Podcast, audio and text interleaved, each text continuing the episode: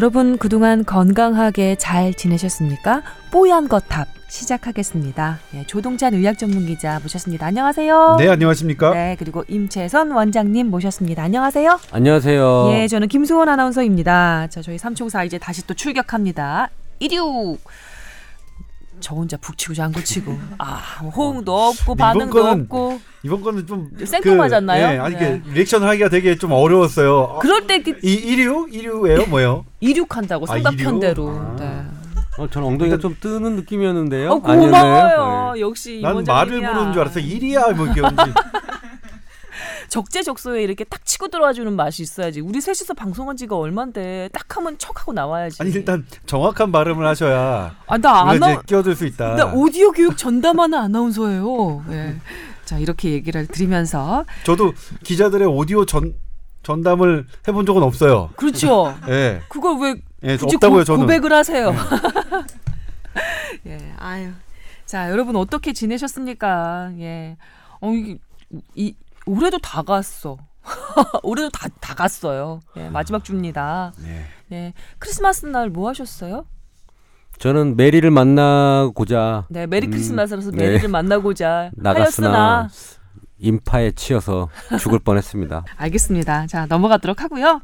그래도 근황 토크 지난 주에는 한번 예, 입도 뻥끗 못 했으니까 잠깐 하자면 올 연말 마지막 주에 그래도 뭔가 하나 해 놓고 새해를 맞아야겠다. 그런 거 혹시 있으시나요? 네, 저는 뭐 어. 너부터 얘기해. 아, 임 원장부터 얘기해. 아, 참고로 두 분은 막역한 친구 사이십니다. 그렇게 다가오시면 하기가 싫어져. 우선은 음. 그 새해에는 음. 좀 바르게 살고 싶다는 생각이 좀 많이 들고요. 지금까지 도대체 어떻게 살아오셨길래? 왜냐하면 제가 복지부에 뭐 평가를 해야 되는지 상황인데 현 의료계의 여러 가지 놓여진 상황을 진짜 평가를 해야 되는 건지 그 제출된 자료만 가지고 평가를 해야 되는 건지를 음, 약간 좀 고민이 좀 들어요. 음. 음, 다음 주에 이제 평가를 해야 되는데 아 그냥 단순한 논리적 평가여야 하느냐 도덕적 평가까지 포함된 평가여야 하느냐 음. 뭐 그런 고민이 조금 들어서 좀 바르게 살아야 되지 않겠냐 무슨 일을 해도 좋은 의로, 의도로 일을 해야 되지 않겠나라는 생각을 좀 하고 있습니다. 임원장 너, 너가 바르게 사는 방법은 딱 하나야.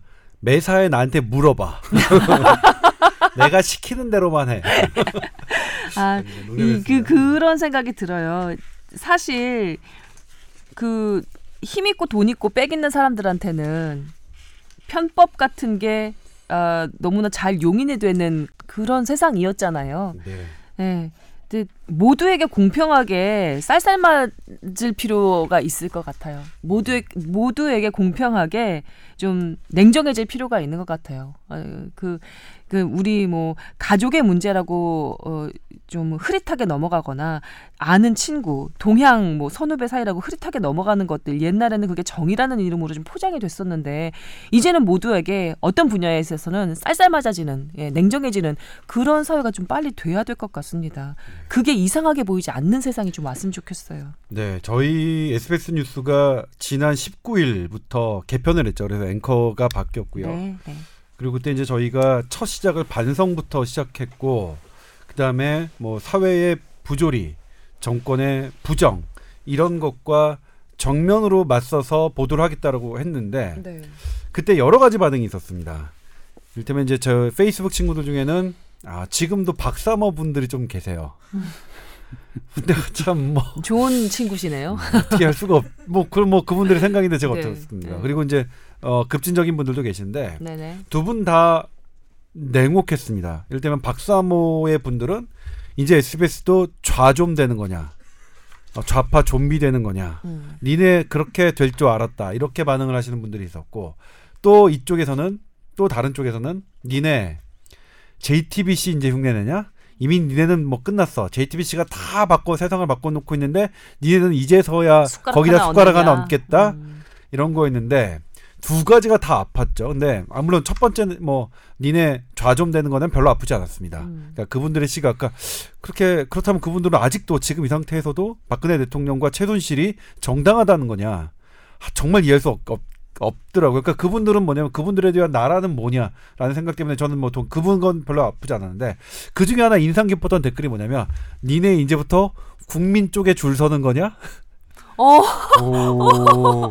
어, 그거 감사한 거 아니에요? 어, 그러니까요. 감사한 그러니까요. 거지. 늦었지만 어. 우리가 지향하는 바가 바로 그거다. 우리는 음, 국민 쪽에 줄을 서려고 한다. 음. 예, 딱 그러니까 누구의 그러니까 딱 그게 정답이다.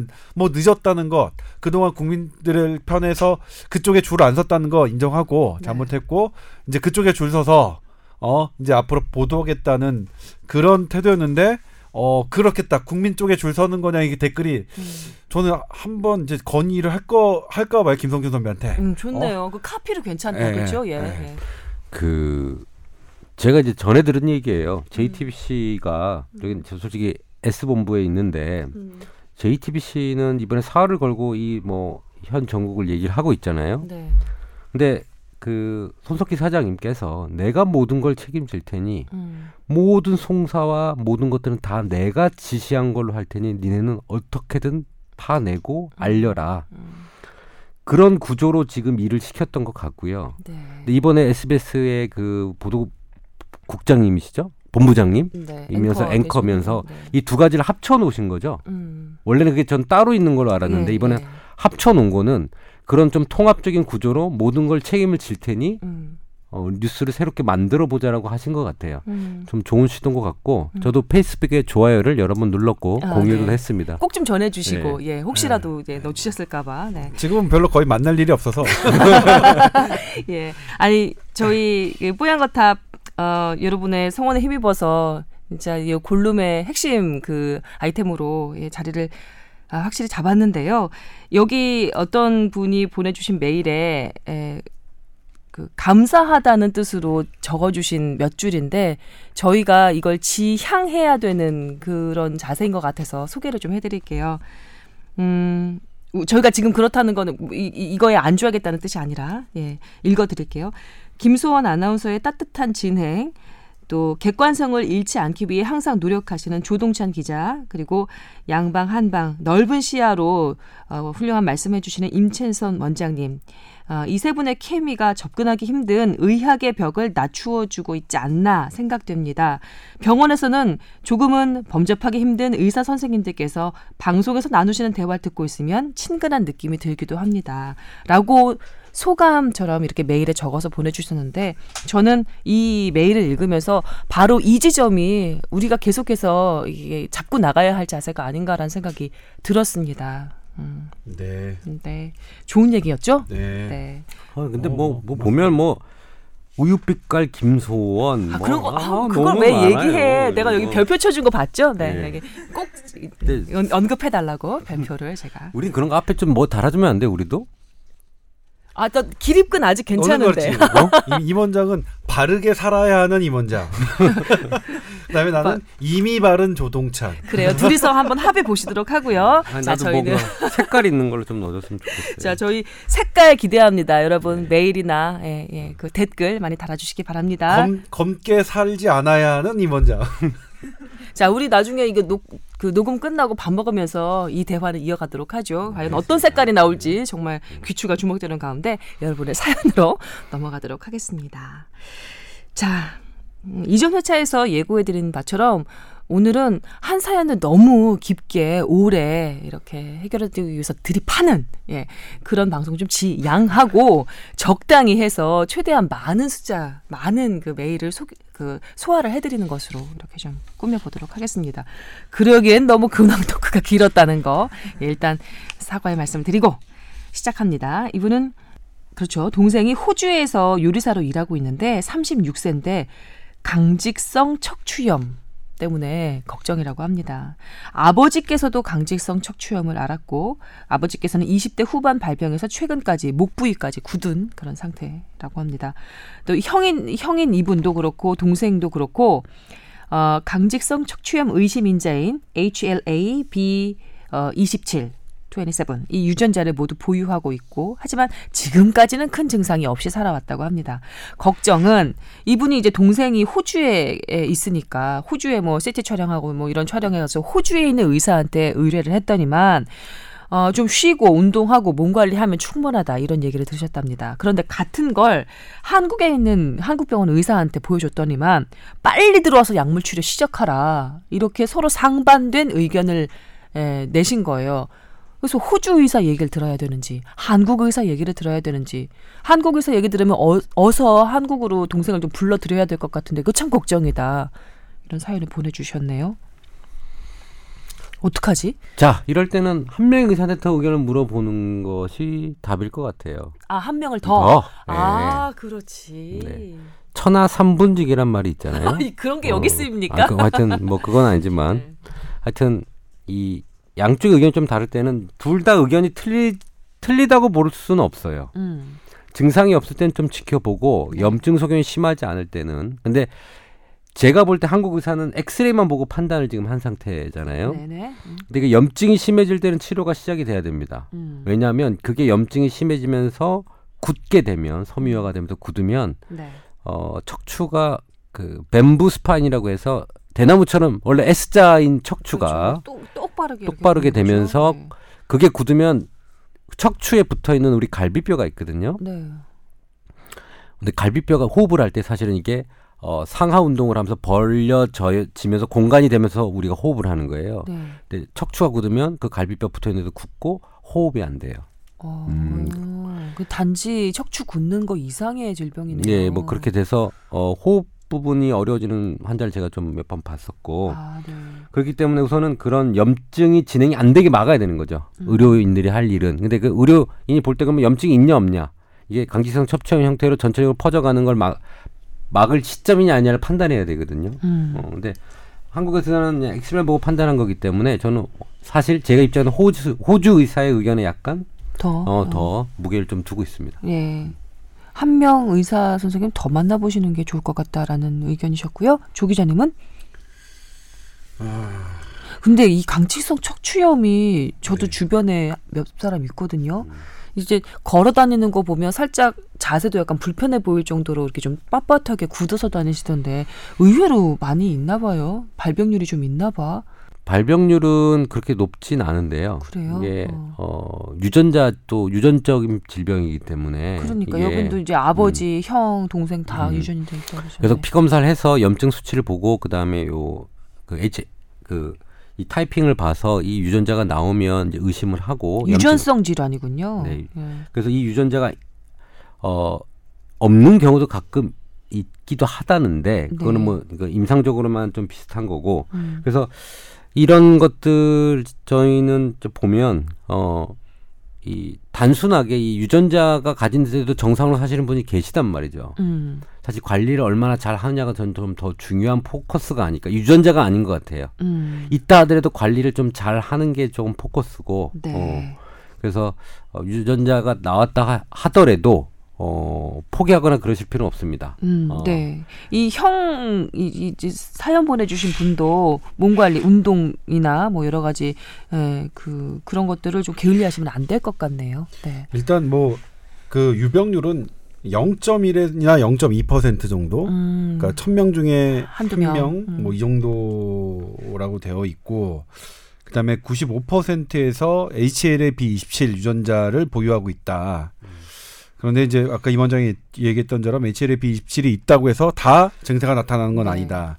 근데 치료 시기가 문제인데 일단 이게 완벽하게 병을 멈추는 그런 치료약이 개발된 상태는 아닙니다. 음, 그러니까 통증을 억제하고 염증을 가라앉히는 건데 네. 근데 염증일 염증이 있을 때 척추 변형이 온단 말이에요. 그래서 음, 음, 그때 염증을 좀 더 일찍 가라앉히면 음. 척추 변형되는 시기를 좀 늦출 수 있는 건 있다고 되어 있거든요. 네. 그런데 지금 여기 제가 지금 방금 교과서를 찾아봤는데 교과서에도 어, 치료를 그러면 어디서부터 해야 되느냐는 안 나와 있어요. 음. 이게 조금 어려운 부분인 것 같아요. 네. 근데 지금 어, 관절에 큰 이상이 없고 그 다음에 통증이 그렇게 없다라고 한다면 호주 선생님 말씀이 맞는 것 같아요. 음, 음. 그러니까 이제 우리 한국 선생님 말씀하시는 건 그래도 이게 염증이 거 있을 때 초기에라도 빨리 해야 척추 변형을 늦출 수 있으니까 그 의미에서 한 것 같은데 네. 아무튼 그렇습니다. 이게 딱히 교과서에 언제부터 치료를 해라라고 되어 있지는 않는데 네. 이두 가지 의미가 있는 겁니다. 그러니까 치료약은 완벽한 치료제가 아니기 때문에. 음. 그러니까 증세를 경감시키는 치료 목적이기 때문에 증세가 없을 때부터 치료할 필요는 없다. 음. 그 의미고 네. 하나는 또 근데 이게 염증이 번지는 거를 어 염증 반응을 조금 낮추면 척추가 변형되는 걸 늦출 수 있으니까 그것 때문에 치료를 서두르자라는 말씀 이 두 가지 의미가 있는 것 같습니다. 음. 돈 얘기를 하면 지금 호주에 계시기 때문에 아마 한국 의료보험이 없을 거예요. 음. 그러면 의료보험은 상당히 비싼 약입니다. 음. 아. 이게 주사제가 뭐 휴미라든지 이렇게 염증을 네. 류마티스 관절염이나 이런 데 쓰는 네. 그 염증을 억제하는 주사제 상당히 비싸요. 음. 근데 보험이 안 되면 아마 좀 경제적인 부담이 어려울 것 같고요. 그래서 네. 어 우선은 한국 보험을 건너가 뭐 가족적으로 넘겨놓고 3개월 음. 정도 대기했다가 치료 받기 전에 네. 미리 예. 어, 그렇게 하거나 아니면 호주 쪽에서 치료를 좀 받, 받는 게 왜냐면 이건 장기적으로 주사를 맞아야 되거든요. 그렇죠. 예. 네, 요 그래서 부분도 어, 우리 저 사연 주신 분이 꼭 기억을 하셨다가 동생한테 좀 전달을 해주셨으면 좋겠네요. 알겠습니다. 강직성 척추염에 관한 사연 예 소개를 해드리고 여러 가지 정보 드렸습니다. 아, 이, 이 호, 호주에서 요리사로 일하고 계신데 허리 아프면 서서 이렇게 요리하기도 참 힘들 텐데 고생스러우실 것 같네요. 예, 잘 관리를 하셔서 통증도 최소화하고 척추 변형도 어, 최대한 미연에 방지를 하는 쪽으로 잘 아, 대처를 하셨으면 좋겠습니다. 36세 아직 젊은데. 음. 자, 다음 사연으로 넘어갈게요. 이분은 잔병치레 대마왕 이러면 아마 알아들으실 것 같습니다. 아예 닉네임을 이렇게 정해서 주셨네요. 다시 한번 반갑습니다. 이분이요 장폐색으로 입원을 하셨던 겁니다. 근데 그 스토리가 좀 있는 게 갑자기 숨쉬기 어려울 정도로 답답하고 배가 막 끊어질 것처럼 아프고 구토까지 해서 응급실에 내원을 했는데 그 응급실에서는 방광염 진단을 한 겁니다. 그리고 돌려 보냈어요. 수행 마치고 돌려 보냈어요. 그게 새벽 1시였는데 더막 상황이 안 좋아지는 거예요. 그래서 새벽 7시에 다시 다른 병원 응급실로 내원을 한 겁니다. 그랬더니 장 유착으로 인한 장 폐색이라고 진단받아가지고 어 이제 그렇게 된 거죠. 그랬더니 아 이거는 첫 번째 간 그 응급실에서 명백하게 오진한 거 아니야? 라는 이런 억울한 마음도 드시는 거고 장폐색으로 18일 동안이나 입원을 하셨답니다. 근데 부- 주변에 보니까는 같은 증세로 오신 분들이 이제 계신데 암 수술 받다가 수술 부작용으로 장폐색이 돼서 왔다는 분들이 그렇게 많으시다는 거예요. 자, 이분의 궁금증은 이겁니다. 장폐색이 이렇게 재발되기도 하나요? 아, 방지를 하려면 평소에 도대체 제가 뭘 어떻게 하면 될까요? 물어보셨습니다. 어, 많이 아픈 병인가요? 외과 전문의인 어. 예, 또 임- 임원장의 전공 분야네요. 네, 외과 전문의. 이거는 오진이긴 한데요. 네. 귀여운 오진이라고 좀 보시면 돼요. 귀여운 오진. 오진에 귀엽고 안 귀엽고가 아니, 어디 있어요? 귀엽지 않죠. 어. 내, 어, 봐도 죽겠는데, 내가 지금. 이거 당했으면 이거 완전 열불 날 일이지. 어. 이게 그러니까 딱 이 스토리가 딱 이렇게 보여. 이거 좀 이분은 자궁이 안 좋아서 그때 기형종 때문에 아래쪽으로 복강경을 수술했어요. 그러니까 네. 우- 하복부에 이제 수술을 받았던 거죠. 음. 그러면 그 받은 부위가 섬유화가 되면서 유착이 생기면서 장을 끌고 와가지고 이게 밴드가 형성돼가지고 이게 장이 음식물이 지나가는 데가 이렇게 당겨져서 올려와져서 벽에 음. 붙으면서 어. 꺾인 거예요. 그럼 복강경 수술하면 다 그래요?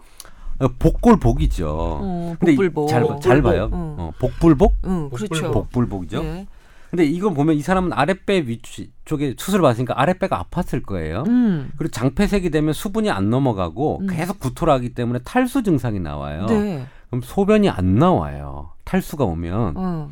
그러니까 병원에 갔을 때 이렇게 표현했겠죠. 아랫배가 아프면서 소변이 안 나와요. 아. 피 검사를 했더니 뭐 염증 수치점 올라오고 하면 충분히 그렇게 방광염이라고 얘기할 얘기는 할수있 있지만 만약에 좀 엑스레이를 찍거나 보통 방광염은 엑스레이 안 찍잖아요. 이제 엑스레이 배 만, 배를 한번 만져보고 음. 수술한 이력이 있는지 음. 자꾸 구토를 좀 심하게 했는지 그럼 탈수 그, 그 조금 더 면밀히 봤으면 되는데 그냥 초기에 대충 얘기만 듣고 방광염이라고 약 주고 보냈을 가능성이 많아요. 그래서 근데 이건 그게 잘못된 게 뭐냐면 네. 방광염이라고 우리가 진단을 내리려면 소변 검사가 이루 확인되기 전까지는 음. 방광염이라는 염이라는 말을 하면 안 되고 음. 두 번째 이 방광염 환자에게 이 소화기 증상이 흔하냐? 그렇지 않죠. 이 소화기 구토 증상 같은 경우에는 분명히 소화기 증세가 있을 소화기 어떤 게 있을 때 저기 한 거고 그다음에 이분의 병력 우리 임원장이 지적했지만 음. 이배 수술을 받았던 사람들에게 장폐색이 잘 온다는 거는 뭐 알려진 사실이기 때문에 여러 가지를 이렇게 배 만져보고 뭐 했으면 그저 그냥 일반인의 입장에서도 보면 기본적으로 응급실 가면 당연히 바이탈 체크를 할 텐데 방광염이라면서 열이 설설 끓었을 거란 말이에요. 근데 이 장폐색으로 열이 그런 시- 식으로 아, 물론 끓었을까요? 방광염은 열이 안 나는 경우도 음. 있어요. 그래요? 네, 네. 방광염은 열이 안 그러니까 열이 있기도 하고 열이 안 나는 안날 경우도 있어서. 네. 어 그러니까 우리가 이제 예전에 봤을 때 염증 중에서 열이 안 날 수 있는 뭐 염증 할 때 이게 그 시험 문제로 많이 나와서 방광염 같은 그래요? 경우에는 열이 안 나고 올 수도 있기 때문에 이걸 놓쳐서는 안 된다. 열이 안 난다고 아. 방광염을 저기 하면 안 된다 하는 부분에 들어 있는 거였어서 하지만 이제 여러 가지 양상은 다르겠죠. 일단 7시에 장폐색이 확진된 사람이라면 1시에도 분명히 이 장폐색된 부위에 배를 만져보면 음. 무언가가 이게 딱 걸리는 게 있었을 거예요. 그래서 음. 이건 제가 보기에는 어, 오진인데 음. 조금 비슷하게 조금 이게 감별해야 될 질병 중에 하나가 있는데 이제 음, 그 중에 그거를, 하나가 어, 잘못 보고. 판단을 한 거죠. 음. 물론 유능한 저 같은 사람이 봐서 바로 알았겠지만 그게 아니었을 수도 있죠. 아니, 인턴이 이 봤- 선생님이 피곤했겠죠. 어, 음. 국립경찰병원에서 아마 레지던트 선생님이 뵙긴 네. 했을 텐데 음. 한 새벽 1시에 대단히 피곤한 시간이고 그리고 아 그렇게 했는데 이건 어쨌든 분명한 뭐 제가 보기에도 이거는 안타깝고 애석하고 참 네. 운이 없는 상황이었던 거네요. 음. 네. 근데 그 이분 그럼 어떻게 하면 좋아요? 장폐색 재발되기도 하는 거 겁이 엄청 나시는 거예요. 또 나 이렇게 아프면 어떡하지? 또 응급실 가면 어떡하지? 이게 그래서 그 밴드 서- 근데 이게 밴드가 생기지 않으면 안 돼요. 왜냐하면 우리 히- 힐링 프로세스의 한 단계거든요. 섬유화가 돼서 상처가 아물게 하는 거예요. 네. 아물 때 섬유소가 이렇게 나오면서 붙어버리는 거죠. 음, 우리 상처 흉지는 흉- 것처럼. 흉지는 것처럼. 음. 흉을 질 때 다른 장하고 붙든지 저 우리 복막이라고 하는데 이렇게 붙으면 이게 장이 붙어서 딸려 올라가죠. 음. 꺾이게 되는 거죠. 음. 그래서 이분은 어, 보존적 치료를 하다가 안 돼서 재수술을 받고 그 밴드를 끊고 나왔겠죠. 음. 근데 또 끄는 자리에 또 나올 수 있어요. 정말 운이 안 좋으면. 아이 참. 그렇다고 이거를 어, 그래서 보통은 요즘에는 좀 개발된 약들이 있어서 음. 비급여긴 하지만 네. 어, 장유착 방지제를 배 안에 뿌려놓고 나와요. 수술한 부위에. 음. 그러셨을라나 이분? 근데 그거는 또 동의서를 받아야 돼요. 수술할 아, 때. 그분 모르시는 걸 보니까 그건 안 하신 모양이에요. 안 할 수도 아. 있겠죠. 네. 어. 근데 또 돈인 거죠. 이게 보험에서는 보험에서는 그런 음. 것들을 돈 대주지 않거든요. 비, 비, 또 상당히 비싸고. 그렇게 그러면은 네. 유착이 돼서 좀 섬유화가 돼서 장이 끌어올려진 분들이라면 평소에 식습관 같은 걸 좀 조심해야 되는 게 있을까요? 우선 식습관은 조금 감이라든지 감? 감. 그러니까 변비를 과일 유- 감. 음, 감. 감 잡았습니까? 네, 네. 이제 가, 잡았어요. 감이라든지 저도 네. 웃어야 돼 하나요? 어, 참. 같이 해줘. 우리 우리 같이 해줘. 차라리 지난주 아재 개그가 더 낫다. 네. 그 변비를 유발할 수 있는 음식들 본인이 음. 어, 변이 조금 차여가면서 어, 좀 소화가 안 되는 부분들이 생기면서 유착이 조금 음식이 안 넘어가기 시작하면서부터 구토가 되는 거거든요. 음. 음. 그래서 이제 사실은 밴드가 안 생기는 게 최고고 그 다음에는 음식물을 유지하는 거는 사실은 그렇게 쉽진 않습니다. 우리가 감 말고 또 피해야 되는 음식들이 있을까요? 본인한테 저게 얘기했잖아요. 자기가 맞는 어, 음. 어, 음식이 있을 거예요. 이 소화가 되는 것들이. 음. 예. 제가 어떤 분들한테 뭐 이런 거 먹지 말아라, 먹지 말아라 이렇게 얘기를 하는데 또 어떤 사람도 그거 먹으면 또 속이 안 좋다고 하는 분들도 있거든요. 아, 그래요. 네. 이분 같은 경우는 그러면 어, 음, 어, 식사 일기 같은 거를 좀 써보시는 것도 괜찮을 것 같아요. 이렇게 겁이 나시면 그래서 내가 뭘 먹었을 때 응가까지 제대로 잘 편안하게 나- 나왔던 이거를 좀 알 수 있게 자료를 자- 자기 스스로 개인적으로 구축을 하시는 것도 괜찮을 것 같아요. 식사 일기 제가 추천해드립니다. 음. 음. 4년간 제가 이렇게 장폐색 환자들 쭉 보면서 음. 첫 번째 이제 수술 받 장폐색이 와서 수술을 재수술을 받고 또 재수술을 받는 환자는 4년 동안 한 번밖에 못 봤어요. 음. 그 말은 음. 한번 보통 수술하면 또 정말 재수 재수 없게 또 걸리기는 좀 어렵다. 네, 알겠습니다. 알겠습니다. 음, 그래요. 이 잔병치레 대마왕님 좀 좀 어, 다시는 장폐색 재발되지 않기를 예, 우리 모두 예, 기원해드리도록 하겠습니다. 자 다음 사연으로 넘어가겠습니다. 이분은 이게 저 팟캐스트 방송이다 보니까 그 외국에 사시는 분들, 예, 이제 그 어, 의료 서비스 기관 접근이 좀 어려운 예, 외국에 사시는 분들이 이 저희 뽀얀 거탑을 애청해 주시더라고요. 어, 이분 미국에 사시는 분인가 본데요. LA나 어, 뉴욕처럼 한국 방송 접하기 힘든 곳에서 팟캐스트 통해서 많은 정보를 받고 있다고 고맙다고 이렇게 또 적어 주셨습니다. 자, 이분은 저희 방송을 듣고 이제 궁금증이 생긴 건데 우리가 이 좀 여러 회차 전에 어, 음식물이 위장에서 처리되려면 30분 정도가 걸리기 때문에 식후 30분 이 정도가 넘어서 약을 복용을 해야 약의 성분과 음식물의 성분이 합쳐져서 원치 않는 작용을 하는 것을 막을 수 있다라는 내용을 듣고 궁금증이 생겼다고 합니다. 식후 30분 후에 약을 복용하는 게 30분 전에 섭취한 음식물 때문이라면 바에야 기왕에 뭐 차라리 식사 30분 전에 아예 약을 복용하는 게 더 확실한 방법 아닐까요? 꼭 식후 30분이라고 얘기하는 다른 의미가 있나요? 적고 오셨습니다. 뭐 그런 것 같아요. 당시 우리의 설명에 의하면 음식물과 약물 간의 상관관계 때문에 그게 좀 걱정이 돼서 좀 내려보내고 난 다음에 그다음에 약성분을 넣자라는 뜻으로 식후 30분을 한 것이다라고 설명을 했었거든요. 근데 이제 이건 이제 왜 약이 식후 30분 정도에 식사 후 30분으로 이렇게 정해졌느냐 하는 부분을 좀 따져볼 필요가 있거든요. 네.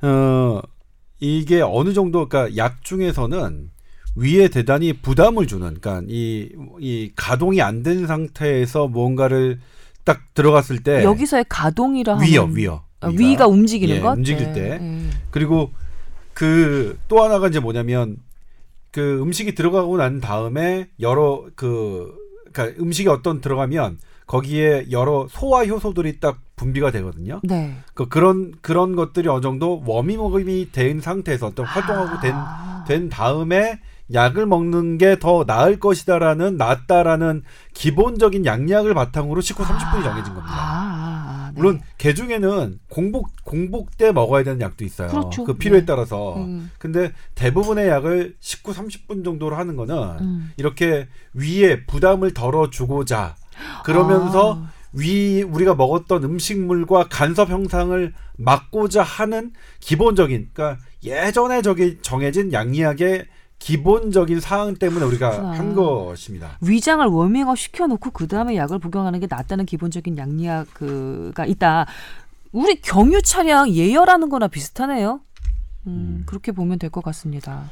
한의학적으로는 네. 식전에 복용하는 거는 그러니까 위쪽에 위 그러니까 상부 위장관에 문제가 있을 때는 식전에 복용해라라고 이제 고소에는 많이 나오고요. 네. 그 다음에 어 그 위장관 아래쪽 뭐 소장 대장 이렇게 내려가는 쪽에 그거는 식그식 후에 음. 아 식 그 전에 복용을 하라 이렇게 얘기를 하거든요.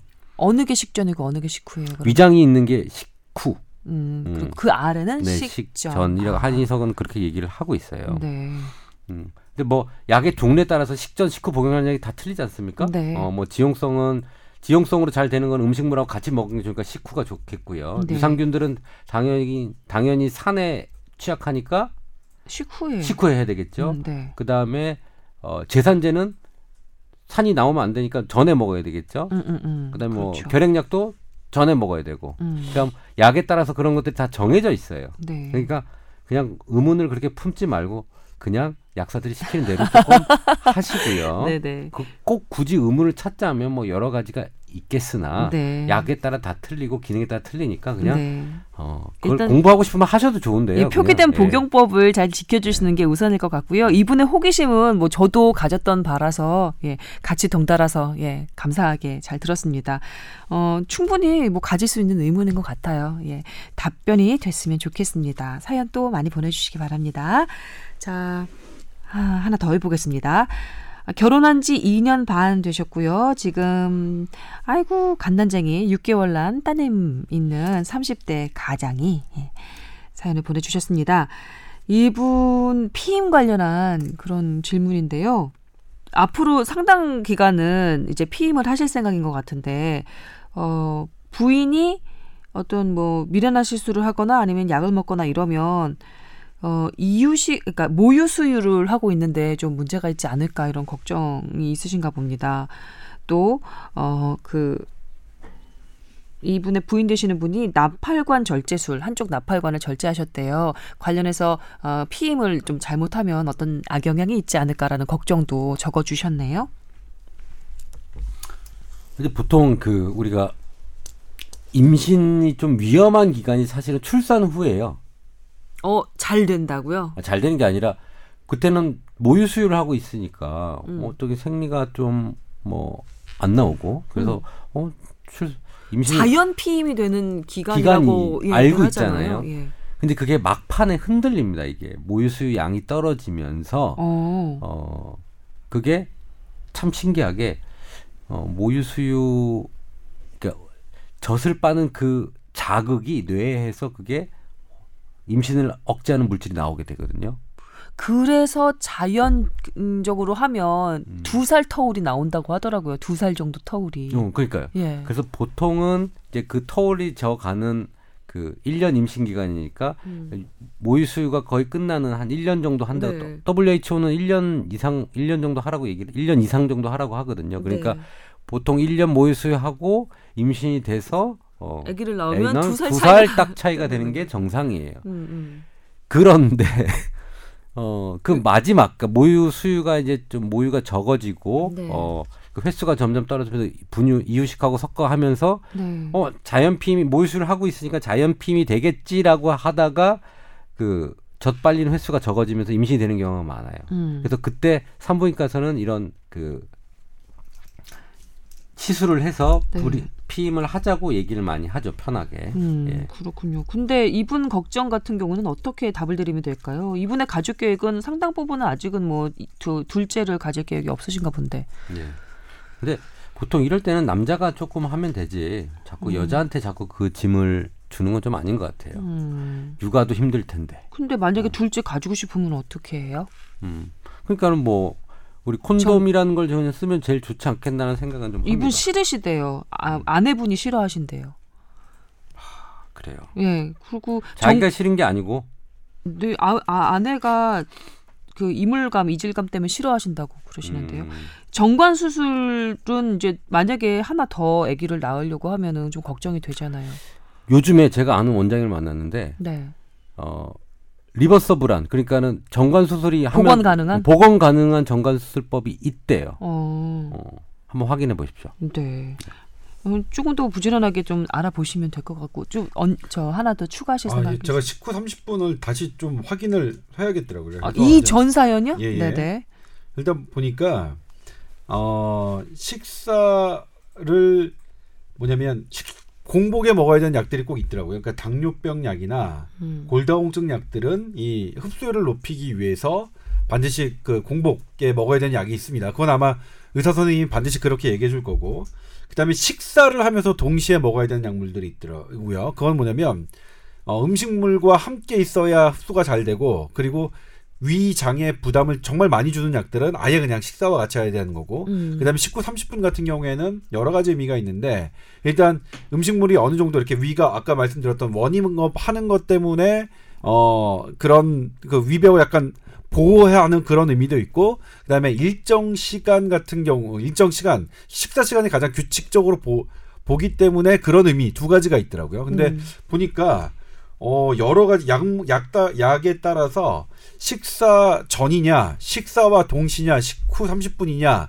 아니면 뭐 시간 간격이나 이게 좀 다양하게 지금은 변형돼 그러니까 다양하게 약에 따라서 음. 그런 게 있다 라는 부분이 있어서 네. 추가로 말씀드려야겠다 생각해서 말씀드렸습니다. 네, 좋습니다. 식후 30분 복용이 아, 뭐 일반적으로 많이 알려져 있긴 하지만 그것이 정말 정답 모든 경우에 정답은 절대 아니라는 네, 거. 그렇죠. 약에 예. 따라서 식전에 먹어야 되는 약이 있고 음, 같이 먹어야 되는 약이 있고 음. 그렇다. 네.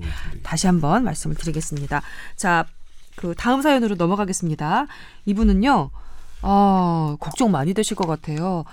그 간암으로 치료를 받으시다 이분이 이제 연세가 좀 있으신 분인데 간암으로 치료를 받으시다 완쾌되었다고 생각했는데 1년여 지나다가 폐와 뼈로 이제 아- 암이 전이가 된 겁니다. 말기 판정을 받으셨고 병원에서 가망 없다는 얘기를 어, 들- 들었는데 연명 치료 주사라는 것을 알게 되셨대요. 근데 이 연명 치료 주사를 맞으면 어, 좀 더 오래 사실 수 있다고 하거든요. 말기임에도 불구하고. 그런데 문제는 한 달에 한 번인데 그게 맞을 때마다 800만 원이라는 겁니다. 여기서 질문입니다. 연명 주사 과연 맞는 만큼 효과가 있을까요? 음, 그다음에 두 번째는 치료 방법이 있다는 걸 의사가 환자 보호자에게 알려주는 건 과연 어떤 의미인가요? 돈이 많아, 많아서 매달 그 주사를 맞을 수 있으면 좋겠지만 사실은 그런 큰 금액은 매달 몇 달씩 맞기는 부담스러운 게 사실 아닙니까? 그걸 못 해주는 가족의 마음과 할 수 있는 기회와 정보를 주는 것 사이에서 어떤 선택을 하는 게 과연 옳을지 알고 싶습니다. 라고 적어주셨습니다. 이런 표적 항암 치료제 효과가 상당히 좋습니다. 주사를 맞고 한편으로는 그 얘기가 다행이긴 한데 예. 어, 효과가 좋다는 조- 얘기가 네, 효과가 있어서 이 우선 전이된 암들이 싹 사라져요. 크기가 싹 줄어요. 전부 다 줄면서 오. 어그 암의 어떤 그런 mass effect, 암 조직이 생김으로써 생기는 그런 것들이 많이 사라지고 암 크기가 확실히 줄어드는 걸 보면 네. 이 주사를 계속 유지하면 어느 정도까지는 그게 완또 그 약이 안 듣는 시점이 올 때도 있습니다만 음. 이제 그 암이 재발돼서 커지는 거를 막을 수 있는 여러 가지 재료들과 의학이 발달이 됐죠. 네. 근데 사실은 이런 특수 치료제들은 너무 고가입니다. 아니 지금 이거 한 네. 번 맞는데 800만 원이라잖아요. 이 연명 치료 주사가 과시 표적 취소 주사랑 같은 건가요? 네. 아. 어 그렇게 해서 암에 억제를 할 수 있는 약들이 네. 있죠. 네.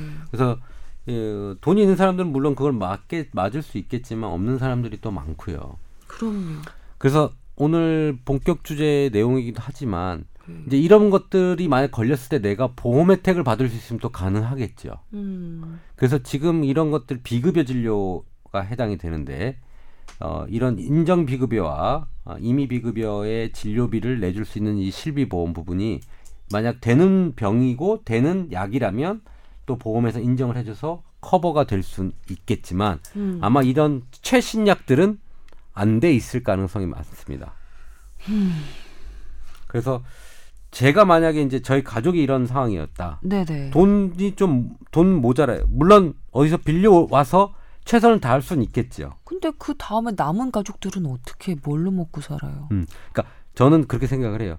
이분이 조금 그 연장을 해서 해야 될 일, 정리해야 될 일, 음. 꼭뭐 하고 싶었던 일, 가치 있는 일들의 가치가 800만 원보다 더 있다고 판단이 좀 되면 음. 저는 그렇게 해서라도 조금 더 가족들하고 어, 만약에 제가 아버님하고 좀 오래 떨어져 있어다 아버님하고 보낼 시간이 없었어요. 음. 아. 만약 그렇다면 저는 아. 아버님하고 좀 이때만이라도 좀 같이 보내드리고 아버님 얘기 듣고, 듣고 추억도 만들어서 그런 시간을 좀 벌려면 좀 그렇게 할 수 있겠다. 아. 어, 그렇게 800만 원이 없다면 뭐 저 같은 경우에는 한약이라니 다른 또 연명 치료 방법들이 조금 있거든요. 음. 효과는 좀 떨어지지만 음. 음, 이제 그런 것들을 할 수도 있기 때문에 꼭 이것만 연명 치료가 있는 방법은 아닙니다. 네. 어, 다른 방법도 한번 강구를 해보시고 네. 그리고 그렇게 연명 치료를 해야 되는 어떤 의미가 있을 때 음, 의미가 있을 때 하시면 그런 좋고 본인이 본인이 그럴 가치가 있다고 판단이 된, 됐을 때. 근데 그다음 지금 이 연명 치료가 그 표적 항암제를 얘기하는 게 맞을까요? 저도 약간 의문이 들지만 뭐 효과가 있다고 얘기를 하면 효과 아 그러니까 800만 원인 거는 표적 항암제인 것 같긴 해요. 네. 근데 여- 이분이 말씀하시는 연명 치료 주사 그러니까 의사가 근데 표적 항암제를 그렇게 주면서 표현을 하셨을 수도 있을 것 같긴 해요. 아 근데 연명 치료 주사라고 얘기하진 않았는데 표적 항암 표적 항암제를 주사면서 네. 연명 치료 주사라고 하진 않는데 근데 가격을 보면 음. 가격을 보면 그런 표적 항암제 치료가 맞는 것 같습니다. 근데 네. 일단 아마 표- 표현을 하면서 설명을 하실 때 이걸 네. 하면은 좀 더 오래 사실 수 있는 그런 치료가 있으니까 그렇게 하셨던 모양이에요. 만약 이제 이 연명 치료 주사가 표적 항암 주사가 맞다면 네. 말기에도 효과가 예. 조금 있는가 예. 그렇죠. 주로 네. 말기 암 환자들에게 적용을 하는 네네, 거니까요. 네네. 그리고 특정한 이제 암에 따라 다르겠지만 특정 유전자에 맞춰서 제작된 그러니까 와. 일반 세포가 아니라 그, 그 암세포만 공격하는 그러니까 글리벡 있잖아요. 1999년에 나왔던 글리벡이 최초의 표적 항암제고 음. 지금 개발된 약 중에 글리벡만큼 이렇게 효과가 있는 약은 없으니까요. 백혈병 치료제던가요? 네. 글리벡? 네. 혈액 종양. 치료제죠. 어. 그런데 저예요. 저 음. 김소원이에요. 네. 그런데 표적 항암 치료제 같은 경우에는 상당한 논란을 갖고 있습니다. 이게 분명히 기존의 치료약보다는 효과가 좋다는 건 알려졌는데 음. 이게 가격 대비 효능이 문제입니다. 가격은 엄청나게 더 비싼데 네. 효능은 효과는 그거에 비해서 미약하단 말이에요. 음. 이를테면 넥사바 같은 경우에는 말기 간암 환자에게 쓸 수 있는 표적 항암제인데 넥사바는 그것도 그 한 번에 한 번 주사에 500만 원이 넘을 겁니다. 그래서 음. 일 1년 치료비가 한 수천만 원 되는데 음. 이게 그렇게 맞았을 경우에 얼마 더 얼마나 더 생존을 연장하느냐? 음. 한 2개월에서 3개월 정도입니다. 그리고 여기에 사실 response rate, 그러니까 이, 이 2개월에서 3개월 정도 더 사는 사람의 비율도 어 100명당 한 두세 명 정도. 많지는 않군요. 네. 그리고 뭐 다른 것도 그래요. 뭐 폐암 이 지금 보험 적용됐는데 잴코리 같은 경우에도 이게 뭐 수천만 원 정도가 들지만 음. 이 젤코리가 폐암 환자에서 생존을 연장시키는 기간은 어, 한 8개월 정도란 말이에요. 음. 그러니까 우리가 얘기했던 아주 그 표적 항암제가 들어왔을 때 네. 사실 표적 항암제를 적용하시는 많은 대학에 있는 선생님들은 이제 암 정복됐다 정말 이렇게 팬시하게 막 드라이브를 거는데 사실 막상 이게 몇 년이 지나고 나면 그렇진 않거든요. 저도 지금 기자가 되고 나서 몇 번을 막 아 이제 암 정복됐다라는 보도를 세 차례 정도 했습니다. 세 차례 정도. 어. 이게 표적 항암제가 등장할 때마다. 음, 음. 근데 지금 저 저도 지금 안 속아요. 그리고 지금 가장 저기 하고 있는 면역 항암제조차 음. 뭐 기적의 약 이제 암 다 됐다 다 끝났다 그리고 암- 그 면역 항암제는 1년 치료비가 1억이 넘습니다. 음. 그래서 이거야말로 지금 이제 돈 있는 사람 뭐 아닌 사람 이게 쫙한 이렇게 갈리는 그런 약이 됐는데 네. 그리고 제가 보기에도 면역 항암제는 어 이거 뭐 멜라노마 같은 경우에 피부 악성 피부암 같은 경우에는 상당한 뭐, 뭐 진전을 보여요. 그래서 어 음. 이거 진짜 이거 꿈의 약인가 하는데 막상 폐암이나 이런 다른 쪽의 암에 적용되는 것을 봤을 때는 음. 그렇게 그분들이 막 주창하시는 제약회사가 얘기하는 그리고 거기서 대학 교수님들이 얘기하는 것만큼 그렇게 되진 않아서 사실 이 부분에 대한 고민은 여전히 갖고 있다. 그러니까 음. 사실 분명하게 기존의 약보다는 효과가 더 있긴 하지만 네. 그게 정말로 그 돈을 들일 만큼의 효과니까 물론 돈이 엄청나게 많은 사람 같은 경우에는 난 하루를 더 살아도 천만 원 쓸 수 있어 음. 라는 사람이 있는가 하면 음.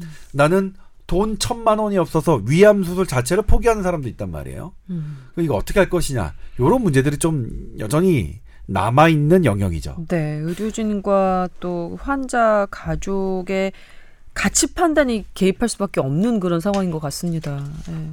이게 제약회사가 어, 임상 실험을 해서 효과가 있다라고 증명한 이 면제부 같은 이 연구 결과가 면죄부 같은 어, 연구 결과. 이건 면제부를 준 거죠. 음. 비싸게 팔아도 된다는 면제부를 준 거죠. 목숨을 담보로. 어쩜 이렇게 카피를 잘 뽑으세요? 예? 표제어를 잘 뽑으신다고 면죄부 같은 연구 결과. 면제부를 줬기 때문에 네. 나는 뭐 유일무이하게 만들었기 때문에 이거는 가격을 뭐 이만큼 1억을 받든 뭐 받을란다. 다 받을란다. 어, 어. 니네가 좀 더 살고 싶으면 음. 그 결과물 하나가 그래서 아까 얘기한 그 가치, 시간과 뭐 가치 이런 거볼 음. 때이 연구 결과가 나왔다는 것만으로 음. 그런 조금 자기 멋대로인 가격 정책과 이런 거는 정부에서 좀 단속을 해서 자, 조절해야 되지 않을까 싶어요. 여기서 우리의 오늘 본격적으로 얘기 나눠볼 주제와 자연스럽게 연결이 되는 것 같습니다.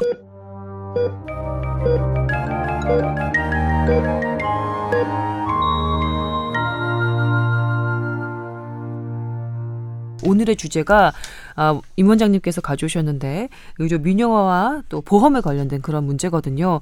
그 사실 글리벡 관련해서도 제가 왜 기억을 하느냐면 글리벡 그 제약 업체가 이름이 뭐였죠? 저기 글리벡 그 노바 노바 그렇지 노- 노- 노바티스 노바티- 어, 노바티스 그렇죠. 그렇죠. 그 글리벡 관련해서도 어 너무 비싸기 때문에 이걸 맞고 싶어도 못 받는 사람들이 이미 뭐 뉴스 기사로 소개는 다 돼서 알고는 있는데 가격을 보면 언감생심 꿈도 못 꿀 그런 서- 처지에 있는 분들이 많았던 거예요.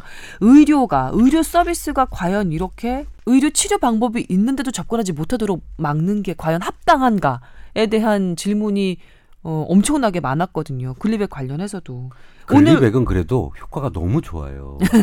그렇지 그거는 그렇지 조금 음, 면제부성이라고 얘기할 약간 면제부를 거. 좀 줘도 되지만 음. 다른 항암제들이나 치료법 엄마 효과가 좋지 않 그래도 낫지만 너무 그 드리는 가격 돈에 대비해서, 비해서, 그런 네. 거는 조금 좀 마음이 아프죠. 이게 음. 오늘 이, 이 자연스럽게 우리 이제 주제로 넘어가도록 하죠. 이 원장님 관련해서 좀 이제 발제를 해주실까요? 네. 우선 고- 전 국민이 의료 민영화는 반대하죠. 전 국민일 것까지 얘기할 수는 없어요. 몇 음. 퍼센트 그 의료 민영화로 득을 보는 그렇죠. 사람들도 있으니까. 아니 의료 민영화를 주창하시는 분들도 나름대로의 있- 그 있으니까. 논리가 또 예. 있더라고요. 그러나 저는 일단 뭐 반대하는 그렇죠. 입장이긴 합니다. 의료 민영화가 되면 의료비의 가격 상승을 유발한다고 생각을 했죠. 그렇죠. 네. 어, 우리가 이제 의료 보험의 역사를 우리나라를 쭉 보게 되면요. 어, 우리나라가 의료 보험이 이제 만들어져 전 국민 의료 보험을 실행을 하, 하기 시, 시작하면서부터 의료 급여에 대한 의료비에 대해서 정부가 어, 이제 본인 부담금을 제외한 부분을 이제 계속 대기 시작을 했죠. 네. 그런데 의료 영역이 계속 발전을 하기 시작하잖아요. 음. 이 영역이 커지기 시작하. 그거를 그렇죠. 보건복지부는 생각을 못 하고 할 수 있다. 이 정도 자원이면 할 수 있다라고 판단해서 시작을 했었죠. 그렇죠. 그런데 보험공단, 의료보험공단이 계속 적자가 납니다. 2011년까지 적자가 나다가 2011년부터 흑자가 나기 시작해요. 네, 네.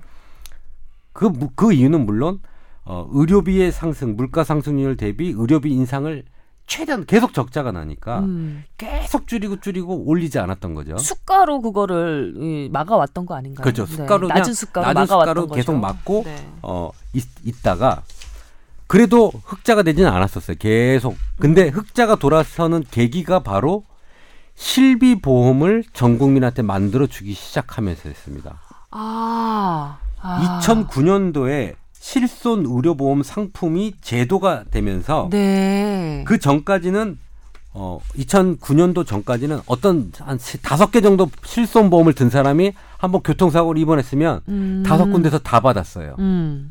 부자가 되기 시작을 했죠. 음. 내가 몸이 아프면 그러게. 근데 이런 폐해를 보니까 한 1인당 하나만 돼도 중복 혜택이 되지 않게끔 제도 개선해서 야 국민들아 이렇게 해서 어요 보험으로 어 니네가 다쳤을 때 병실비도 하고 음. 의료보험이 혜택이 안 받는 영역을 보전받아라라고 2009년에 만들었어요. 네.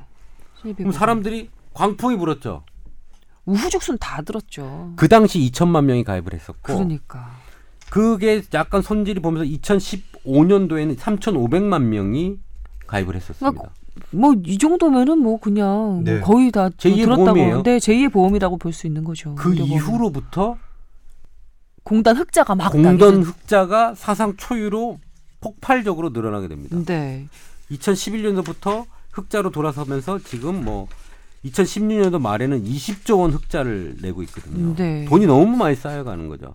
그리고 건강보험 심사평가원에서는 병원에서 급여를 안 주기 위해서 음. 계속 삭감을 하고 음. 그걸로 직원들의 인센티브를 측정을 하죠. 그러니까 병원은 돈을 못 받는 거예요. 이게 이제 건강보험공단 심사평가원을 의사들이 대단히 싫어하는 싫어하는 그 이유 중에 이유이기도 하나죠. 예. 그다음에 이렇게 지금 이 구조적 이유로 이 실손보험 때문에 건강보험공단 심사평가원이 흑자를 내고 있다는 것. 그다음에 네. 우리나라 경제 사정이 어려우면 국민들이 잘 병원을 안 가거든요. 음, 음. 그래서 흑자가 나기 시작했는데 마치 자기들이 잘해서 흑자가 난 모양. 네. 그리고 건강보험공단의 흑자는 우리들이 낸 보험금이잖아요. 네. 잘 쓰여지지 않았다는 겁니다. 그러니까 어디다 대고. 거기다가 흑자를 얘기하면서 마치 저기 하는 자기네들이 그 경영을 잘해서 관리를 잘해서 그런 것처럼 낙하산처럼. 심평원장 예. 대, 대놓고서 어 어디다 대고 아니 저는 이제 심평원장만 하면 지금 심평원장도 솔직히 말씀드리면 의학적으로 네. 말씀드릴 수 있습니다. 어우 눈빛이 너무 지금 따가워가지고 낙하산입니다. 네. 낙하산. 예? 예. 어, 지금- 말을 말을 안 해서 그렇지 진짜 솔직히 말해서 음, 그러니까 지금 저기 청취자 여러분께 제가 지금 하나 드리고 싶은 말씀은 지금 임 원장님이 정리해 주신 바로 이 한 5분 동안 정리해 주신 이 부분이 사실 그렇게 많이 알려져 있진 않지만 보험을 하나 선택하는 우리 그 의료 소비자 입장에서는 꼭 알아야 할 역사인 것 같아요. 그래서 자. 이 부분이 한번 꼭 정리가 됐으면 좋겠다고 제가 늘 생각하고 있었거든요. 그런데 그런데 그렇게 그런데 보험을 이제 2천만 명이 들었어요. 지금은 뭐 또 훨씬 많이 들었지. 3,500만이 어. 들었는데 원래는 2009년에 든 사람은 자기 부담금도 없어요. 음. 그냥 100% 받는 계약이었는데 2009년에 완전 꿀보험이었지. 꿀보험이었죠. 네. 한약부터 다 됩니다. 상해 때. 제가 보고 황금의 보험을 들고 오는 사람들이 있어요. 그래. 어. 근데 그 이유에는 어 그건 도덕적 해이가 있으니까 자기 부담금 10%를 내라라고 음, 했어요. 음, 음. 비급여에서도 해당이 됩니다. 음, 음, 음. 근데 이 비급여가 문제가 일으키기 시작된 거예요. 네. 의사들이 의료 보험에서 자꾸 숟가락 깎고 심평을 해서 안 주다 보니까 그렇지. 이 비급여 진료를 만들어내기 시작합니다. 이 머리 좋은 사람들이. 네. 이 비급여 진료는 뭐냐면 경영 거- 경영을 위해서라도 만들 수밖에 없었다 이렇게들 많이들 얘기. 새로운 의료 기술은 신의료 기술 등재를 해가지고 어 그게 인정된다라고 하면 비급여가 되는 거예요. 음. 그런데 아까 같은 그런 비싼 약들이 어 신의료 기술에 등재가 안 되고 네. 어 됐을 때 이미 비- 비급여라고 해서 이 실비보험 혜택이 안 되는 비급여가 있고 음. 나라에서 인정한 인정한 비급여 중에 되는 게 어, 어, 인정 비급여라고 합니다. 나라에서 네, 인정해 준 게 인정 인정 비급여. 비급여는 이런 실손 보험 혜택을 받을 수가 있는 거예요. 음. 그러다 보니까 의사들이 어, 그 공단 돈 이제 그쪽 타먹는 거에 대해서는 이제 시- 너무 싫어. 맨날 실사 나오니까 음, 음. 이걸 개발하기 시작하면서 수많은 비급여들이 나오기 시작합니다. 네. 그러다 보니까 어떻게 되겠습니까? 이쪽 치료 위주로 가게 됩니다. 그렇지. 백내장 뭐 뭐 뭐 너무 개발이 많이 됐어요. 네. 그러니까 어떻게 되느냐면 보험 공단이 적자가 나게 그 우리 사보험 이 음. 실비보험을 가지고 있는 회사가 적자가- 적자가 나기 시작하니까 보험회사가 이제 거덜나기 시작하는 거예요. 그렇죠. 음. 공단은 흑자가 나는 거고요. 음, 음, 그거를 고치지 않고 금융위원회가 관리를 하는데 음. 막 complain 하는 거죠. 이거 나 우리 이 보험 니네가 하라 그래서 했는데 음. 나라에서 하라고 음. 표준 약관을 가지고 했는데 음. 빨리 그이 제도 고쳐라 제도 고쳐라. 네. 이 비급여 다 폐지하고 자기네들 적자라서 이거 안 하겠다 안 하겠다. 음. 그러다가 보니까 올해 2017년도에는 자기 부담금 30%짜리가 됩니다. 이제부터. 네, 맞아요. 올라왔어요. 예. 그리고 여러 가지 그 비급여 관련한 것도 좀 제외를 시키는 제외를 뭐 태반. 주사니 도수 치료는 이런 것좀다 제외시키는 시키고. 네. 두 번째는 그런 새로운 제품이 나왔죠. 보험료를 네. 너 그러면 마음대로 받아. 옛날에는 딱 정해줬어요. 여기 음. 이상 받지 말라고. 음. 이제 자율합니다. 돈 있는 사람이 보험금 더 많이 내고 비급여 치료까지 다 받고 네. 이게 의료 민영화예요. 돈 많은 사람이 좋은 보험 들어가지고 네. MRI도 찍고 뭐도 찍고 뭐도 찍고 지금까지 공공의료라는 그런 가치를 가지고 자기네들이 선점을 하고 거의 독점을 했던 의- 그 의료보험공단 쪽에서 이런 식으로 어, 다 떠넘기고 책임을 저쪽으로 이렇게 돌리는 식으로 계속 이렇게 진행이 돼가면 이거 뭐 자가당착이라고 해야 될까요? 이런 느낌 안 드시나요? 그 이거는요 그냥 풍선 효과로 자기네들 이렇게 해서 저쪽에서 다 해결해라 이쪽 못하겠다 결국 자유라 그러면 자유라가 딱 됐다는 건 뭐냐면 돈 많은 사람은 비싼 보험료 내고 모든 치료를 다 받고 음, 하나 걱정이 돈의 문제라면은 이거는 그나마 좀 이렇게 좀, 아 그래 좀 짜증나고 그러지만 넘기긴 넘기겠어요. 돈만의 문제라면. 그런데 이 관련해서 조금 전에 임 원장님도 지적을 하셨겠지만 그 수가가 낮은, 이 수가가 낮다는 것은 꼭 필요한 필수적인 치료인 경우들이 아주 많잖아요. 예. 그러니까 그런데 그쪽으로 의사들이 더 집중하고 연구 개발도 하고 환자도 더 많이 받아야 하는데 그건 돈이 안 되니까 비급여 항목으로 계속해서 어, 돈도 인력도 연구도 투자도 그쪽으로 지금 가서 의, 이- 이런 게 사실 의료 공백이 아니면 뭐가 의료 공백이겠어요? 저는 그렇게 생각합니다. 저는 이게 그냥 단순하게 이 풍선 효과가요 네. 이 비급여만 나온 게 아닙니다 1900 2011년도 때부터 가장 활성화된 게 비급여 위주 병원 음. 통증 치료 관절 치료 병원이 그렇지, 너무 많이 그렇지. 생겼죠 예, 예. 또 비급여인 성형 피부 미용으로 그렇지. 인력들이 머리 좋은 인력들이 그쪽으로 나간 이유는 네. 이쪽 공단에 돈을 안 주니까 이 똑똑한 사람들은 이거 가지고 먹고 살기 어렵다. 음. 어, 20년 공부하고 나왔는데 음. 어, 나는 이거 안 되겠다라고 해서 다 그쪽으로 나간 겁니다. 네. 이 공공 의료를 누르며 누름으로써 비급여 성형과 음. 통증 이런 것들이 지금 다 빠져나간 상태입니다. 완전 임 원장님 말씀대로 풍선 효과가 많네. 딱 풍선 효과네. 음, 이제 제가 참 이거 이 부분에 대해서는 드릴 말씀이 안 돼. 일단 그러면 지금의 원래대로 실손 의료보험 2000그 9년도에 등장한 실손 의료보험이 왜 수정돼야 됐느냐? 착한 환자와 착한 의사만 있었으면 그냥 원한대로 가도 아무 문제가 없습니다. 그러니까 원래대로의 실손 의료보험을 수정할 수밖에 없었던 이유는 착하지 않은 환자, 착하지 않은 의사가 등장했기 때문에 음. 실손 의료보험 원래 착한 사람을 기준으로 만들었던 실손 의료보험이 계속해서 적자가 나는 그런 양상이기 때문에 된 거죠.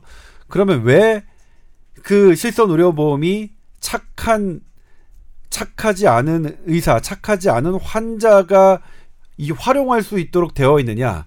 근데 거기에는 그 분명히 지금 임 원장이 제기했듯이 의료 자체의 어 기본적인 원래 꼭 필요한 그런 진료에 대해서 지나치게 수가가 낮아서 음.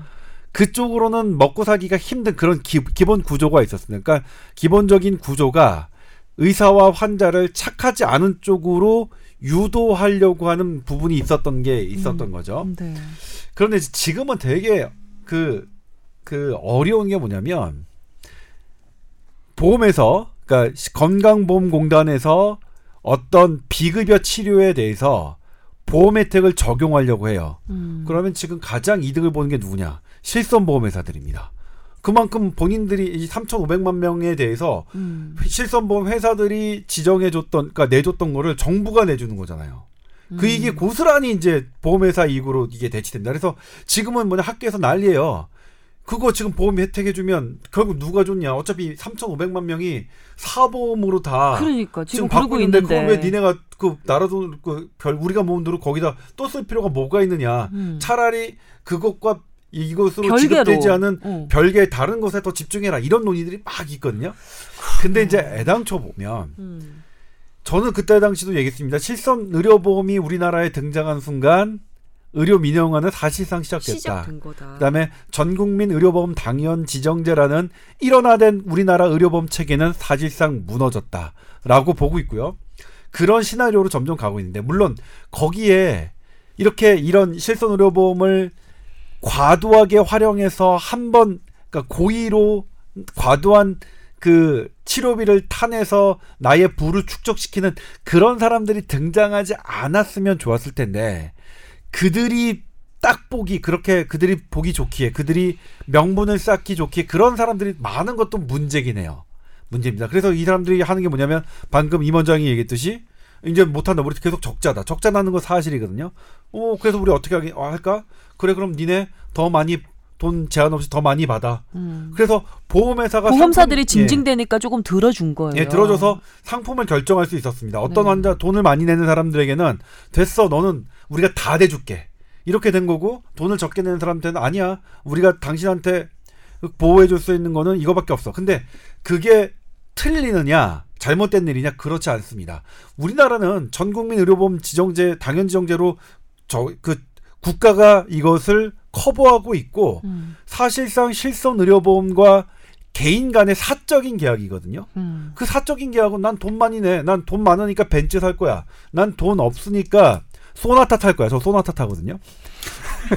그렇다면 아, 왜 소나타가 뭐가 어때서? 아니 아무튼 네. 그런 식의 계약이기 때문에 음. 이걸 통제할 수 있는 거는 사실상 맞지는 않습니다. 그런데 어쨌든 하나가 이제 어쨌든 어 그걸 통제해 왔다가 지금 그 통제가 풀어진 거죠. 풀어졌는데 이 다음에는 어떤 게 우려되냐면 네. 우려되는 게 뭐냐면 그 다음부터 병원을 서- 선택할 수 있는 권리도 돈에 따라 제한될 가능성이 있어 보입니다. 예를 들어서 A 병원에 A 병원이 대단히 관절병원으로 유명한 병원이에요. 근데 어떤 이를테면 삼성 뭐 생명 가장 큰 회사 삼성 뭐 실손보험이 어 A 병원에 얘기합니다. A 병원 A 병원 원장 당신 우리 보험에서 프리미엄에 가입한 사람들만 봐주면 안 돼? 어쨌든 안정적으로 하- 할 거. 그러면 A 병원은 안정적으로 프리미엄 환자들을 공급하는 거기에만 계약을 해서 그쪽의 환자들만 받을 수 있거든요. 물론 아직까지는 이게 허용되지 않습니다만 의료법 왜냐면 미국에서 풀어놨을 때 이런 것들이 진행돼 왔거든요. 아, 미국은 의료 관련돼서 보험회사가 꽉 잡고 있습니다. 그렇죠. 그 그걸 막고 있는 딱 법조항이 그 의료법 27조 3항에 환자 유인행위 금지 법안이 하나 있어요. 보험회사나 네. 뭐 비급여 할인이 그러니까 그 급여 할인이나 어떤 뭐 자동차 뭐 택시를 대줘서 오게끔 하거나 어떤 것들 환자를 유인하는 행위나 알선 소개를 하지 못한다. 뭐, 뭐랄까 최소한의 양심 같은 건가요?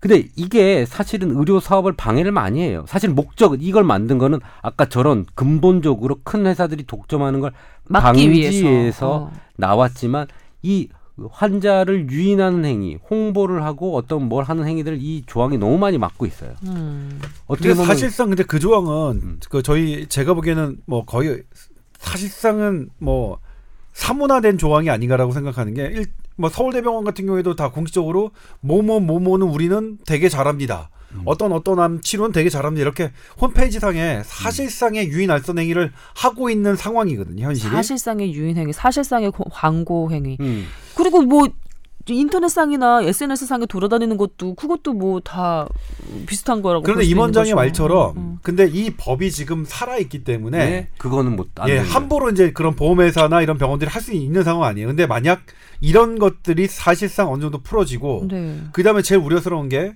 이렇게 그게 유인 알선이 아니더라도 이를테면 보험회사와 대학병원과 MOU를 맺어요.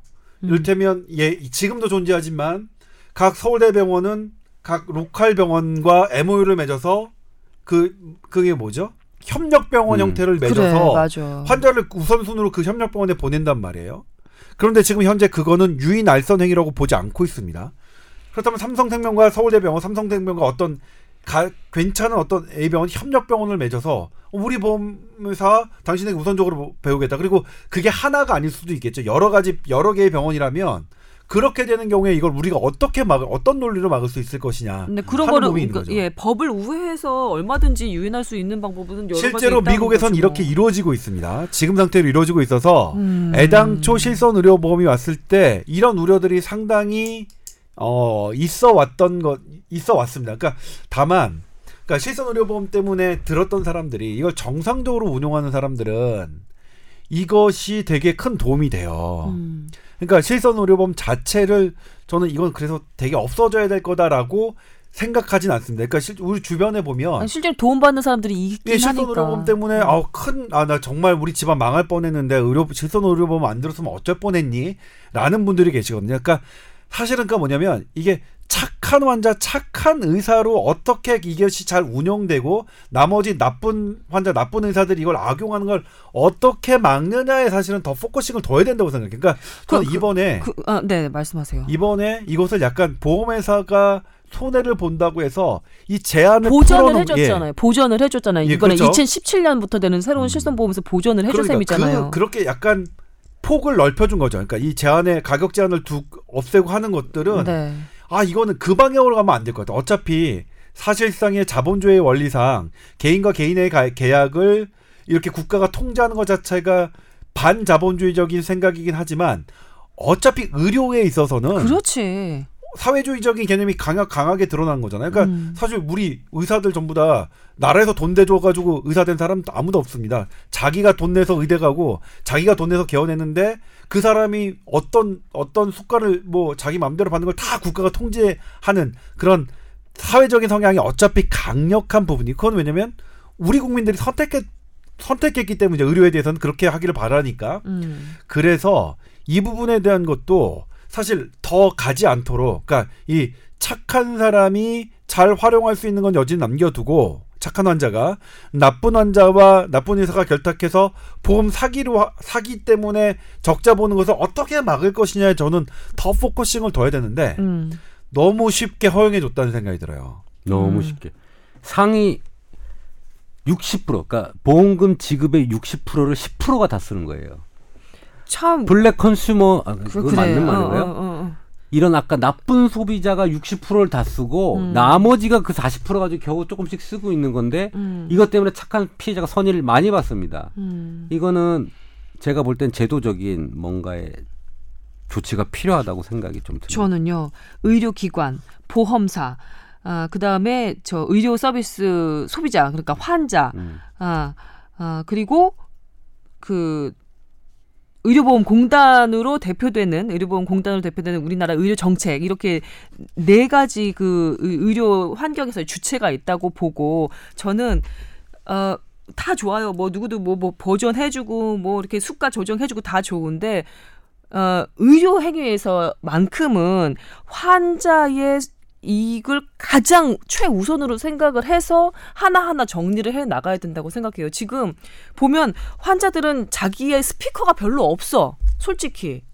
의료기관들도 그렇고 보험회사들도 그렇고 공단도 그렇고 자기 스피커들이 다 있어요. 자기들의 이해관계를 얘기해주고 대변해줄 수 있는 어떤 스피커들이 있는데 환자들 관련해서는 음, 지금 뭐 나쁜 환자들 뭐 나쁜 소비자들 욕이나 좀 먹지 솔직히 얘기해서 환자들의 입장을 제대로 대변해줄 스피커가 별로 없거든요. 자 조동찬 기자 힘내주시길 바라고요. 네. 저희도 공부를 조금 더 해서 차후에 이런 의료 민영화나 보험 관련해서 한 번 더 다뤄드리는 것으로 하고 이거 짧은 시간에 대, 대화할 수는 없고요. 그럼요. 어, 이제 오늘은 이그 역사에 대해서 한번 정리를 하고 문제에 대해서 한번 그 어, 한번 서로 이렇게 환기를 했다는 것 자체만으로도 좀 예, 가치가 있는 시간인 것 같아요. 불꽃 튄 얘기가 나올 수 있을 거예요. 그럼 불, 네. 불꽃 아니겠어요? 네. 보험 안 네. 든 사람도 여기 누가 있어 다. 어, 난한 번도 써본 적이 없는데 지금. 그러게요. 예. 아, 참. 저 이렇게 얘기하다가 이렇게 배가 고파진 일이 없거든요. 너무 열변을 토한 것 같습니다. 우리 세 사람. 이게 연말에 이게 뭐냐고요. 따뜻하고 포근한 얘기만 해도 모자랄 참에. 제가 자, 다음에는 네. 환자들이 유용하게 그 보험을 탈 수 있는 방법들 정리를 좀 해올게요. 그렇죠. 환자 친화적인 방송 해야 네, 그렇게 해야 됩니다. 될것 같아요. 왜 웃어? 조, 조 아니, 기자님 나도 왜 지금 비웃어 지금? 여러 아니. 선생님들한테 의견해가지고 그러니까 맞아 우리 우리도 그런 걸 해야 돼. 우리도 이제 어. 우리 팟캐스트는 청취자를 유인하고 알선하는 게 합법적이니까 음. 우리 유인 알선 행위를 했 뭐, 못했던 것 같아. 그러니까 임 원장이 얘기했던 것처럼 다음에는 실손 의료 보험 잘 쏙쏙 타는 잘뭐 타먹는 법 방법 이런 거. 호! 이런 걸 제가 한번 알겠습니다. 보험에서 테러 당하는 거 아니에요? 좋아요. 아 그, 이제 마무리는 해야 되니까 올해 마지막 방송이었습니다. 아. 올해 마지막 방송이었습니다. 이제 다시 만나뵙게 되면 새해인데 뭐 관련해서 한 마디씩 해주시죠. 음, 전 새해 어, 벌써 둘째가 생겼습니다. 유후. 아, 뭐 살짝 스쳐갔는데 또 둘째가 생겨버렸어요. 아, 아, 진짜 이게 아, 한약 때문인 것 같고요. 대단하신 것 어, 같고. 네. 감사하고요. 네. 지금 아, 주희. PD랑 우리 작가님 왜 이렇게 좋아하셔요? 왜 그래요? 네. 음.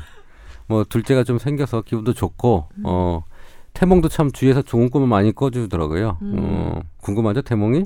네, 궁금한데요. 뭐였나요? 뱀이 그러니까 주위에 여러 사람이 꿨는데 뱀이 많이 나왔어요. 뱀이 딸인가요? 지금 첫째는 네, 아드님이시잖아요. 딸이고 돈이랍니다. 어, 뭐좀 돈이 좀더 들어오지 않겠나. 아, 생각을 좀 하고 있고요. 예, 예쁘게 나와서 소 뱀이 예. 이만큼 커져가지고 하늘 높이 푸른색을 띠면서 올라갔대요. 용인 것 같아요. 음. 죄송합니다. 팔불출 같아서 죄송합니다. 예, 너그럽게 받아들이도록 하고요. 예, 조 기자님도 한마디 하시죠. 아, 전 2016년도 그 참 많은 것을 깨달았던 한 해고 개인적으로 팟캐스트도 제 삶에 대단히 많은 영향을 줬습니다. 그리고 무엇보다 담담하게 있는 그 기자가 담담하게 해야 될 일을 하는 게 얼마나 중요한 것인가라는 걸 배웠고 그리고 그 과정에서 계속 낮은 자세로 들으려고 하는 태도가 얼마나 중요한가 음. 또 배웠던 한, 해, 한 해였습니다. 어, 새해도 그런 오래 배웠던 것들 그런 마음들을 고스란히 담아, 담아서 좀 더 유익하고 알차고 재미있는 팟캐스트를 만들어 가도록 노력하겠습니다. 그리고 청취자 여러분 새해 복 많이 받으십시오. 네, 저는 아, 여기 계신 임 원장님 그리고 조 기자님이 의료계에 한 발씩 몸을 깊이 담그고 계시는 분들이에요. 이렇게 당사자들이 이 당사자가 몸담은 의료계의 얘기를 이렇게 허심탄회하게 그 객관적인 그런 어, 시각을 견, 입장을 견지하면서 얘기를 털어놓는 게 사실 쉬운 일이 아니고 상당히 부담되는 일입니다. 근데 그럼에도 불구하고 이렇게 열심히 또 한 해 동안 달려와 주신 거 다시 한번 감사의 말씀을 드리고요. 그리고 저도 여기서 얻어가는 것이 매우 많습니다. 진- 정말 힐링도 되고요. 예, 정보를 얻는 것 이상의 예, 감동을 많이 받고 있거든요. 어, 내년도 예, 더 건강하고 어, 또 그리고 비문 없는 제대로 된 말씀시로 비문 없는 제대로 된 말씀시로 아나운서답게 진행할 수 있는 그런 방송 만들도록 하겠습니다. 여러분 더 건강해진 모습으로 우리도 여러분도 예, 다시 한번 만났으면 좋겠습니다. 아, 여기서 박수 치면서 마무리할까요? 한 해 동안 수고하셨습니다.